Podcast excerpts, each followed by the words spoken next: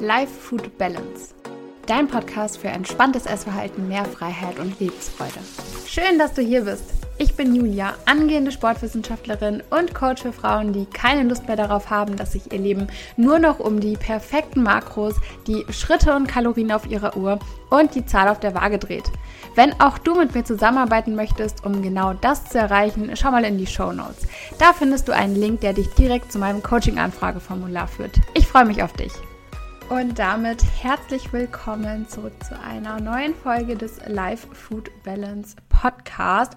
Heute wird es mal eine etwas andere Podcast-Folge, beziehungsweise wird eine Reaction auf ein YouTube-Video werden. Und ich habe ja noch nie eine Reaction gemacht. Ich werde immer den jeweiligen entsprechenden Teil des Videos, auf den ich mich beziehen werde, vorher einblenden weil wir uns jetzt nicht das ganze Video hier zusammen angucken müssen. Darum geht's auch gar nicht. Und es geht mir auch in keinster Weise darum, die Person, ähm, die das Video hochgeladen hat, irgendwie zu bashen oder keine Ahnung was. Das möchte ich vorneweg sagen. Es ist ein Full Day of Eating aus der Wettkampf Prep von Jule Schwebe und ähm, ich habe Jule früher tatsächlich selber verfolgt. Also es ist jetzt schon echt einige Zeit her. Ich glaube, das war so, ja, so vor zwei, drei, vier Jahren ungefähr.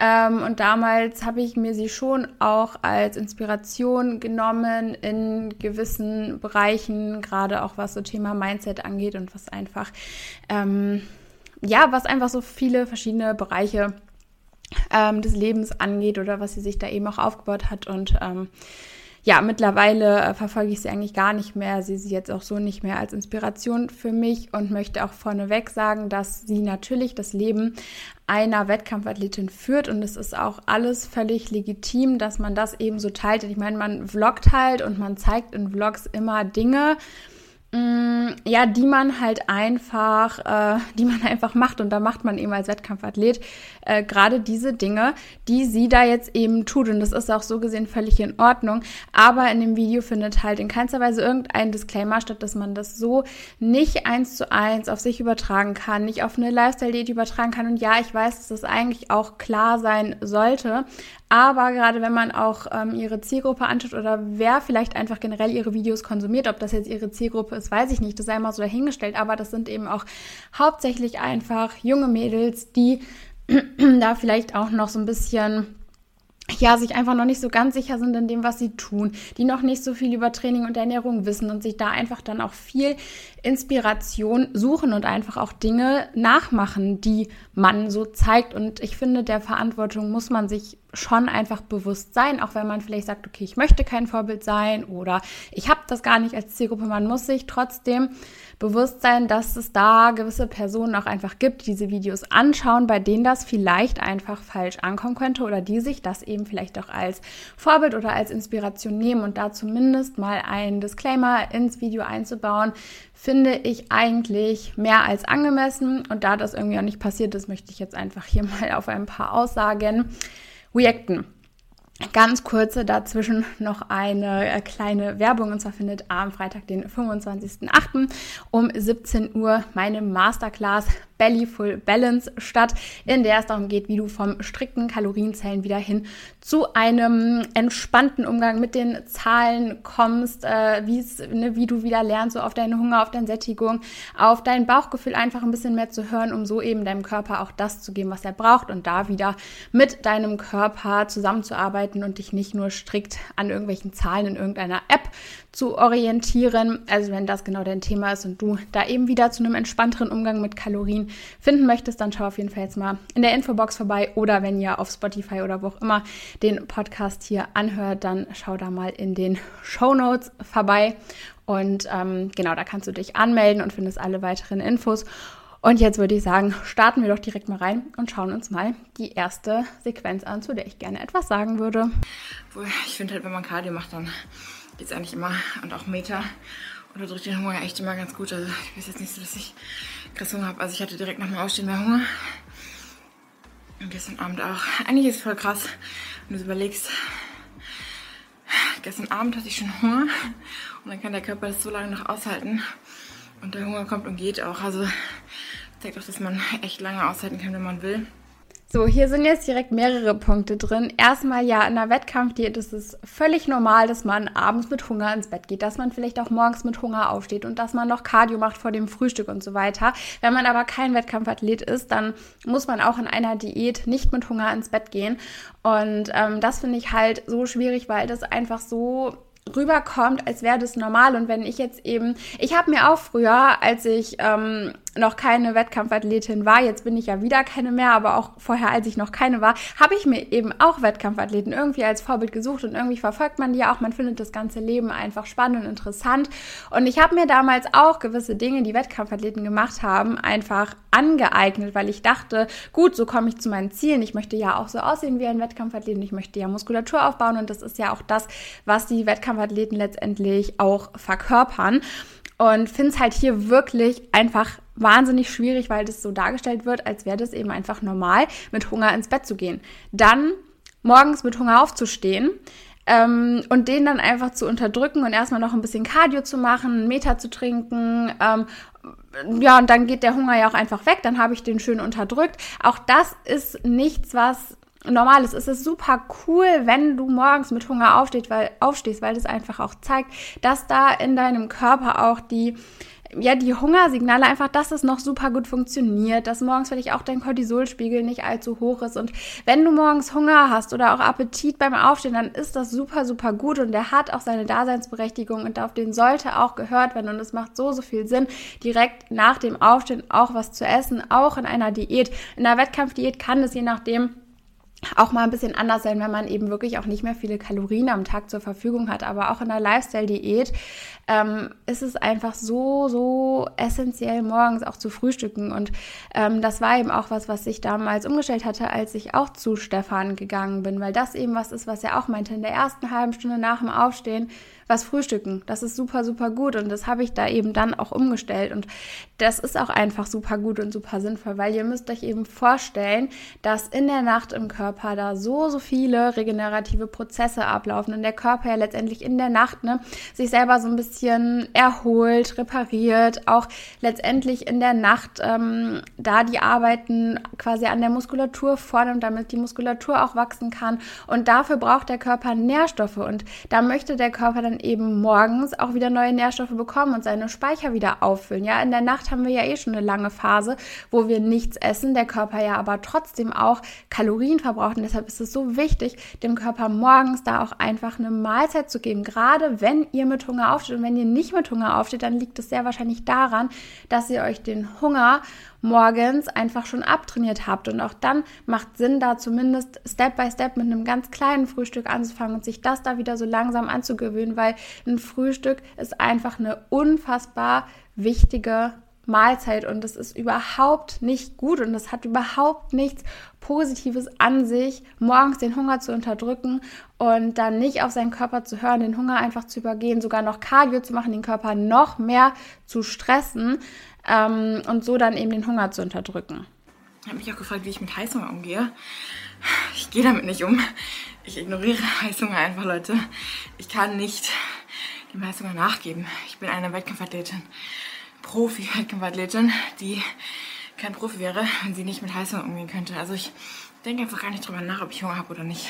Und das ist genau der Punkt. Sie ist eine Profi-Athletin und Profi-Wettkampfathleten oder generell alle Wettkampfathleten und alle Wettkampfathletinnen müssen sich abtrainieren, auf ihren Körper zu hören und auf die körperlichen Signale zu hören. Und man muss sich da abtrainieren, auf Hunger und Heißhunger irgendwie zu hören und irgendwie einzugehen, weil sonst kann man Wettkampfdiäten nicht durchhalten. Eine Wettkampfdiät ist nichts anderes als komplett über die körperlichen Signale hinwegzugehen, nicht mit dem Körper zusammenarbeiten, nicht mehr auf den Körper einzugehen und eigentlich alle Signale, die der Körper dir sendet, zu ignorieren, weil du gehst in der Wettkampfdiät auf so ein extrem niedriges Körperfettlevel runter. Da würde bei jedem Körper würden da direkt alle Alarmglocken angehen. Und wenn du die wahrnimmst, dann ziehst du diese Wettkampfdiät nicht durch. Ja, es ist bei Wettkampfathleten und gerade auch bei Profi-Wettkampfathleten deren Job, nicht auf Hunger und Heißhunger einzugehen.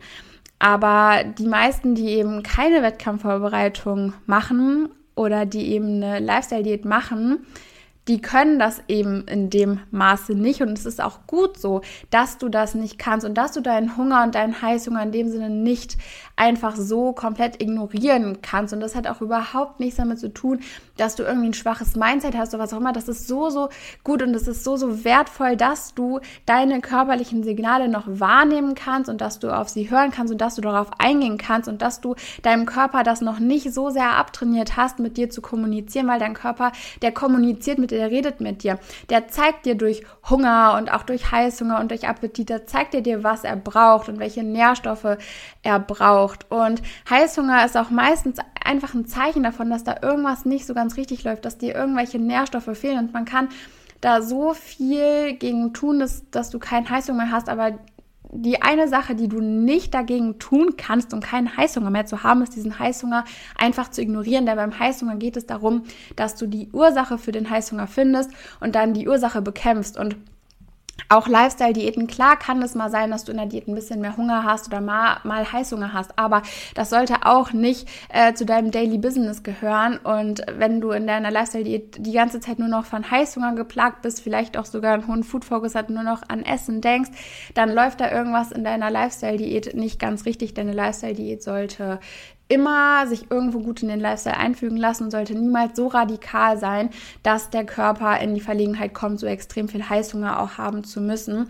Und das ist einfach nochmal so ganz ganz wichtig, auch wenn ihr Heißhunger habt, ignoriert diesen Heißhunger nicht. Wenn ihr den Heißhunger zu lange ignoriert und zu lange gegen euren Körper arbeitet und nicht darauf hört, was euer Körper euch damit mitteilen möchte, dann kann das im allerschlimmsten Fall in Essanfällen enden und das kann dann in einem richtig ekligen Kreislauf aus Essanfällen und dann wieder eine Phase, wo du super diszipliniert bist mit Hungern ähm, und dann kommt wieder die nächste Essanfall und sowas. Das ist halt echt richtig, richtig uncool. Also bitte, bitte fangt nicht an, euren Heißhunger einfach zu ignorieren ähm, ihr kommt dann da meistens so schnell nicht mehr aus diesem Kreislauf raus. Und deshalb, das ist eben auch nochmal so ein ganz, ganz wichtiger Punkt, den man einfach nochmal klar machen muss. Wettkampfathleten müssen ihre körperlichen Signale ignorieren. Du in einer Lifestyle-Diät oder auch in keiner Diät solltest das auf gar keinen Fall tun, weil das der erste Schritt in ein gestörtes Essverhalten ist. Deswegen zögere ich das immer ein bisschen hinaus, dass ich nicht schon direkt nach dem Aufstehen esse, sondern erst Cardio mache, Mobility und so, damit es ein bisschen später ist mit der ersten Mahlzeit. Auch da haben wir jetzt nochmal dieses Hinauszögern von der ersten Mahlzeit. Ja, kann Sinn machen, wenn du in der Wettkampfdiät auf extrem niedrigen Kalorien bist. Aber auch in der Lifestyle-Diät macht es einfach keinen Sinn, beziehungsweise fördert da eben auch einfach wieder Heißhunger und Essanfälle und äh, es macht einfach Sinn, morgens zu essen und zu frühstücken und bitte, bitte frühstückt. Und wenn ihr jetzt frühstückt, fangt nicht an, euch das irgendwie abzutrainieren. Und ich weiß, auch wenn das im ersten Moment ein bisschen kontraintuitiv erscheint, ich habe so viele Kundinnen bei mir im Coaching, die durch die erste Mahlzeit, durch das Frühstück am Abend weniger Essanfälle und Heißhungerattacken haben, weil der Körper einfach ein viel, viel äh, viel, viel regelmäßiger Energie bekommt und gar nicht dieses äh, Gefühl davon hat, dass irgendwie um ihn herum eine Hungersnot ausgebrochen ist, dass er irgendwie keine Nahrung bekommt, weil nichts anderes passiert im Körper, wenn ihr vielleicht die erste Mahlzeit sogar so extrem lang hinausschiebt, dass wir dann irgendwie schon Mittag haben oder keine Ahnung was, weil der Körper denkt dann einfach den ganzen Tag über, ey, äh, ich bewege mich hier viel und ich bekomme super wenig Essen. Und dann gibt es abends, gibt es abends so ne, die richtig fette Portion, richtig viele Kalorien, dann denkt der Körper, ah shit, jetzt gab es den ganzen Tag nichts, jetzt gibt es hier heute Abend was zu essen. Und dann dann kommt's, dann haut er richtig rein und dann sagt er, okay, jetzt gib mir aber bitte auch noch mehr, weil ich weiß ja nicht, vielleicht ist es morgen schon wieder so, dass ich dann äh, erst äh, ganz spät am Tag was zu essen bekomme. Dann futter ich mich jetzt hier nochmal richtig voll, damit ich genug Energiereserven habe. Und genau das ist eben das, was dann passiert, wenn man den Tag über hungert und abends auch Essanfälle hat, weshalb es so, so wichtig ist, dass du anfängst zu frühstücken, wenn du abends Essanfälle hast. Würde ich tatsächlich lieber essen als die Pizza. So, das nächste ersetze ich mal ganz kurz für euch in äh, einen Kontext, falls ihr das Video nicht ganz angeschaut hat. Also sie ist da eben äh, bei diesem OAs-Shooting äh, oder was in der Villa und die anderen haben dann eben Proteinpizza bestellt, wo man ja auch theoretisch irgendwie auch die Nährwerte und keine Ahnung was hat und das ist ja auch proteinreich und so weiter. Klar, in der Wettkampfdiät geht das alles nicht. Ist völlig einleuchtend, völlig logisch. Aber sie sitzt dann eben da mit ihrem eigenen Essen und sagt eben, dass sie das sogar gerade lieber essen würde als die Pizza. Und das mag auch sein und stimmen und kann auch sein und ist auch hier wieder in der Wettkampfdiät komplett in Ordnung. Aber was das auch irgendwie gleichzeitig wieder so ein bisschen vermittelt, ist dieses, ähm, es ist total in Ordnung, wenn du dich komplett absonderst, wenn du überall mithin dein gepreptes Essen mitnimmst, wenn du alles permanent abwiegst und dein eigenes Essen mitnimmst. Und in der Wettkampfdiät muss man das machen, aber auch in der Lifestyle-Diät und generell, auch wenn du keine Diät machst, wenn du einfach einen gesunden Lifestyle fühlen möchtest, was auch immer, und wenn du Kalorien zählst, es ist nicht normal, sich in dem Sinne abzusondern und überall sein eigenes gepreptes Essen mit hinzunehmen und nicht mit den anderen Leuten mitzuessen. Es, das ist halt so die erste Stufe auch in so ein richtig essgestörtes Verhalten, wenn du das als Lifestyle-Person machst, weil es, es, es ist einfach nicht normal und es ist nicht nicht gesellschaftsförderlich und du schließt dich damit selber aus und man sollte, egal wie gesundheitsbewusst man ist, immer noch so flexibel sein und sich irgendwo auch so anpassen können, dass du mit anderen Leuten ganz normal eine Mahlzeit essen kannst und nicht überall dein eigenes geprepptes Essen mit hinnehmen musst. Denn es ist auch total schön, ganz, einfach ganz äh, normal in Gesellschaft mit anderen Leuten zusammen zu essen und man denkt jetzt, ja gut, ich nehme einfach mein eigenes Essen mit und setze mich dazu. Ja, kann man machen, habe ich auch öfter gemacht, aber glaubt mir, es macht einen Unterschied generell fürs ganze für die ganze Dynamik, ob einfach alle ganz entspannt sind, sich alle ganz entspannt was zusammen kochen, zusammen essen, wie auch immer, oder ob dann da eben einer auch einfach mit seiner Tupperdose steht. Und in der Wettkampfdiät, klar muss man das machen, aber wenn ihr keine Wettkampfdiät macht, dann bitte hört auf, ständig überall eure eigene Tupperdose, euer eigenes Essen mit hinzunehmen. Ähm, weil das, das braucht es einfach nicht, das ist einfach nicht notwendig und ähm, je nachdem, ähm, ja, ist es einfach komplett übertrieben und der erste Schritt in Richtung essgestörtes Verhalten, weil überlegt euch mal, warum nehmt ihr eure Tupperdose mit hin? Warum könnt ihr nicht das essen, was die anderen essen? Weil ihr die Kalorien nicht wisst? Ist da vielleicht irgendwie auch so ein gewisser Zwang dahinter, dass ihr immer wissen müsst, was ihr esst? Überlegt euch da einfach mal gut, mit welcher Intention ihr auch da eure eigene Tupperdose irgendwo mit hinnehmt. Die hat tatsächlich auch ein bisschen mehr Kalorien.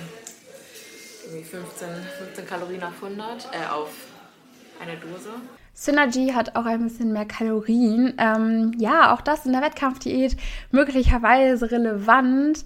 Aber was impliziert es jetzt für Leute, die das nicht so gut reflektieren können und die da nicht unterscheiden können? Ähm, oder die einfach alles, was Wettkampfathleten tun, in gewisser Weise vielleicht auch so ein bisschen auf sich übertragen. Das impliziert, dass 15 Kalorien sehr wohl wichtig sind, dass sie einen Unterschied machen, dass man Synergy vielleicht sogar eintracken sollte, dass ähm, man grammgenau Kalorien zählen sollte, dass kleine Kalorien Unterschied machen, dass man sich da einfach in Kleinigkeiten verrennt, die am Ende wirklich gar nicht relevant sind und dass man sogar auf solche Dinge achten sollte wie äh, Leitgetränke, wie viel Kalorien die denn haben. Und das finde ich einfach super, super schwierig. Also wie gesagt, in der Wettkampf Wettkampfdiät mag das relevant sein, aber es ist so, äh, das ist einfach schwierig, diese Aussagen so unreflektiert zu treffen, ohne die einfach nochmal in einen gesonderten Kontext einzuordnen, weil da sehr viele ihrer Zuschauer also das Video hat hier äh, fast 10.000 Aufrufe. Da werden nicht 10.000 Wettkampfathleten drunter sein. Und für alle, die keine Wettkampfathleten sind, sind diese 15 Kalorien von einer Synergy-Dose einfach nicht relevant. Egal in, wel in welcher tiefsten Diät ihr euch befindet. Weil ich mich irgendwie total unmuskulös und dünn und fett gefühlt habe.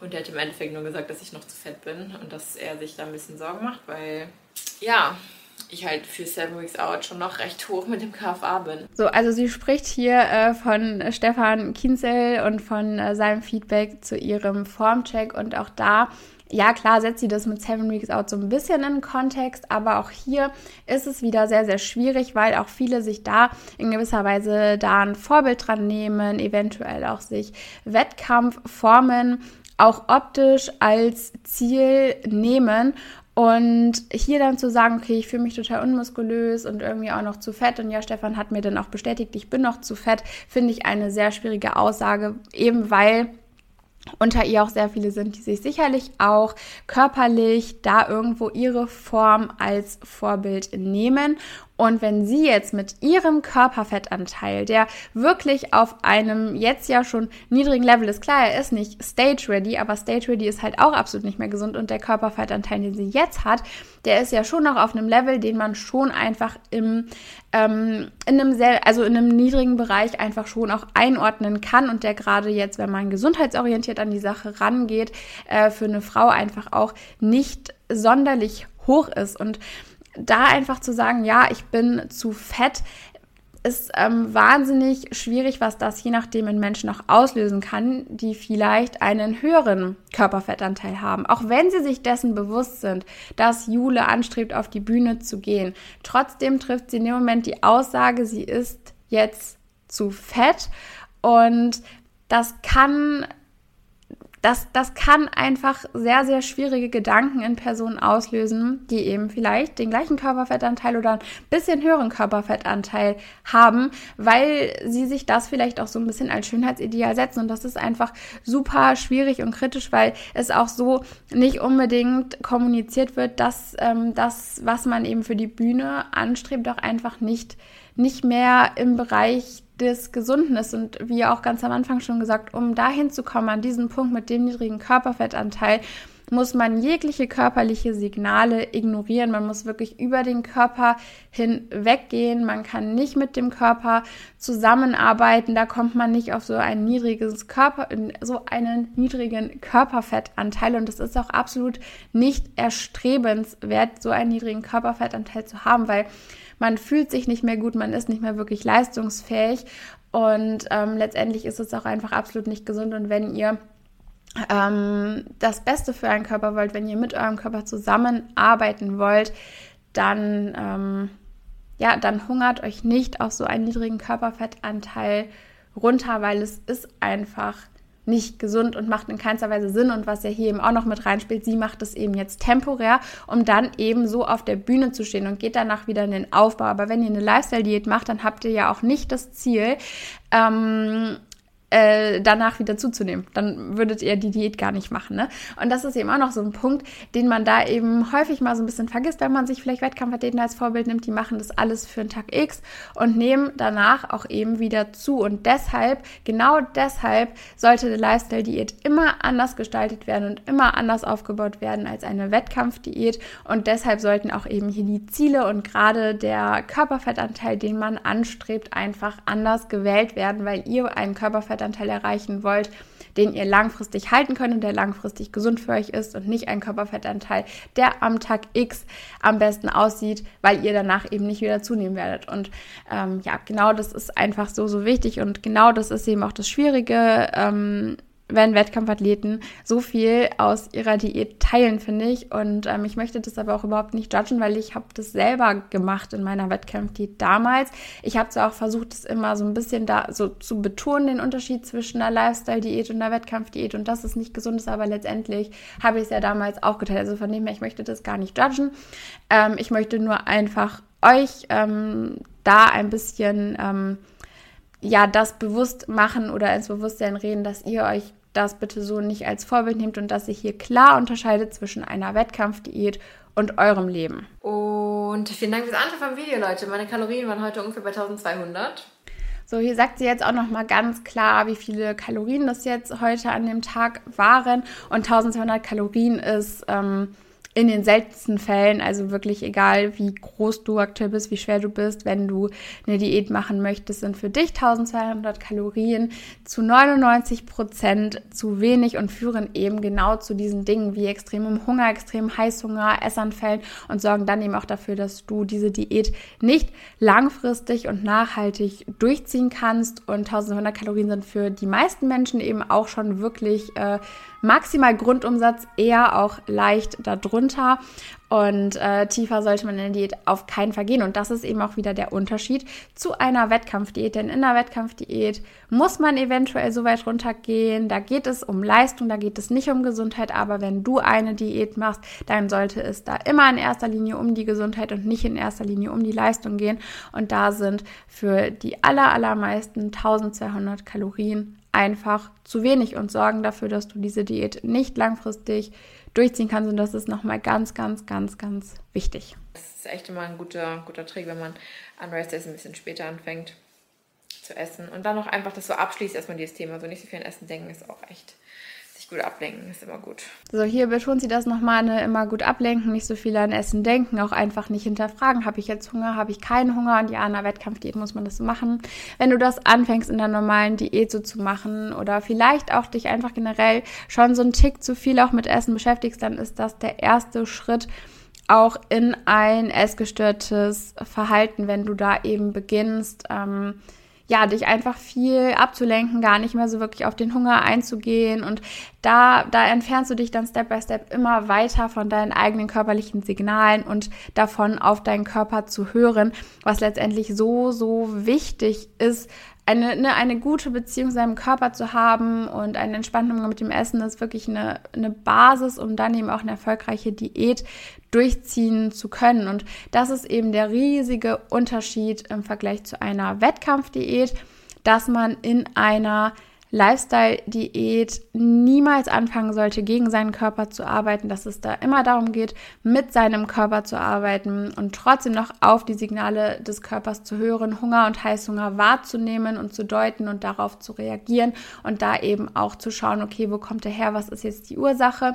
Das unterscheidet das eben einfach von einer Wettkampfdiät, weil du in einer Wettkampfdiät an den Punkt kommst, da musst du über deine körperlichen Signale hinweg hören, da musst du anfangen, gegen deinen Körper zu arbeiten, weil du sonst eben deine Ziele nicht erreichst, aber das sollte man sich in keinster Weise als Nicht-Wettkampfathlet als Vorbild nehmen. Und nichts anderes möchte ich mit diesem Video aussagen, dass ihr euch bitte, bitte, bitte nicht daran orientiert, weil das Schlimmste, was ihr machen könnt, ist anzufangen, euren Hunger und Heißhunger zu ignorieren. Das endet nahezu immer in Essanfällen.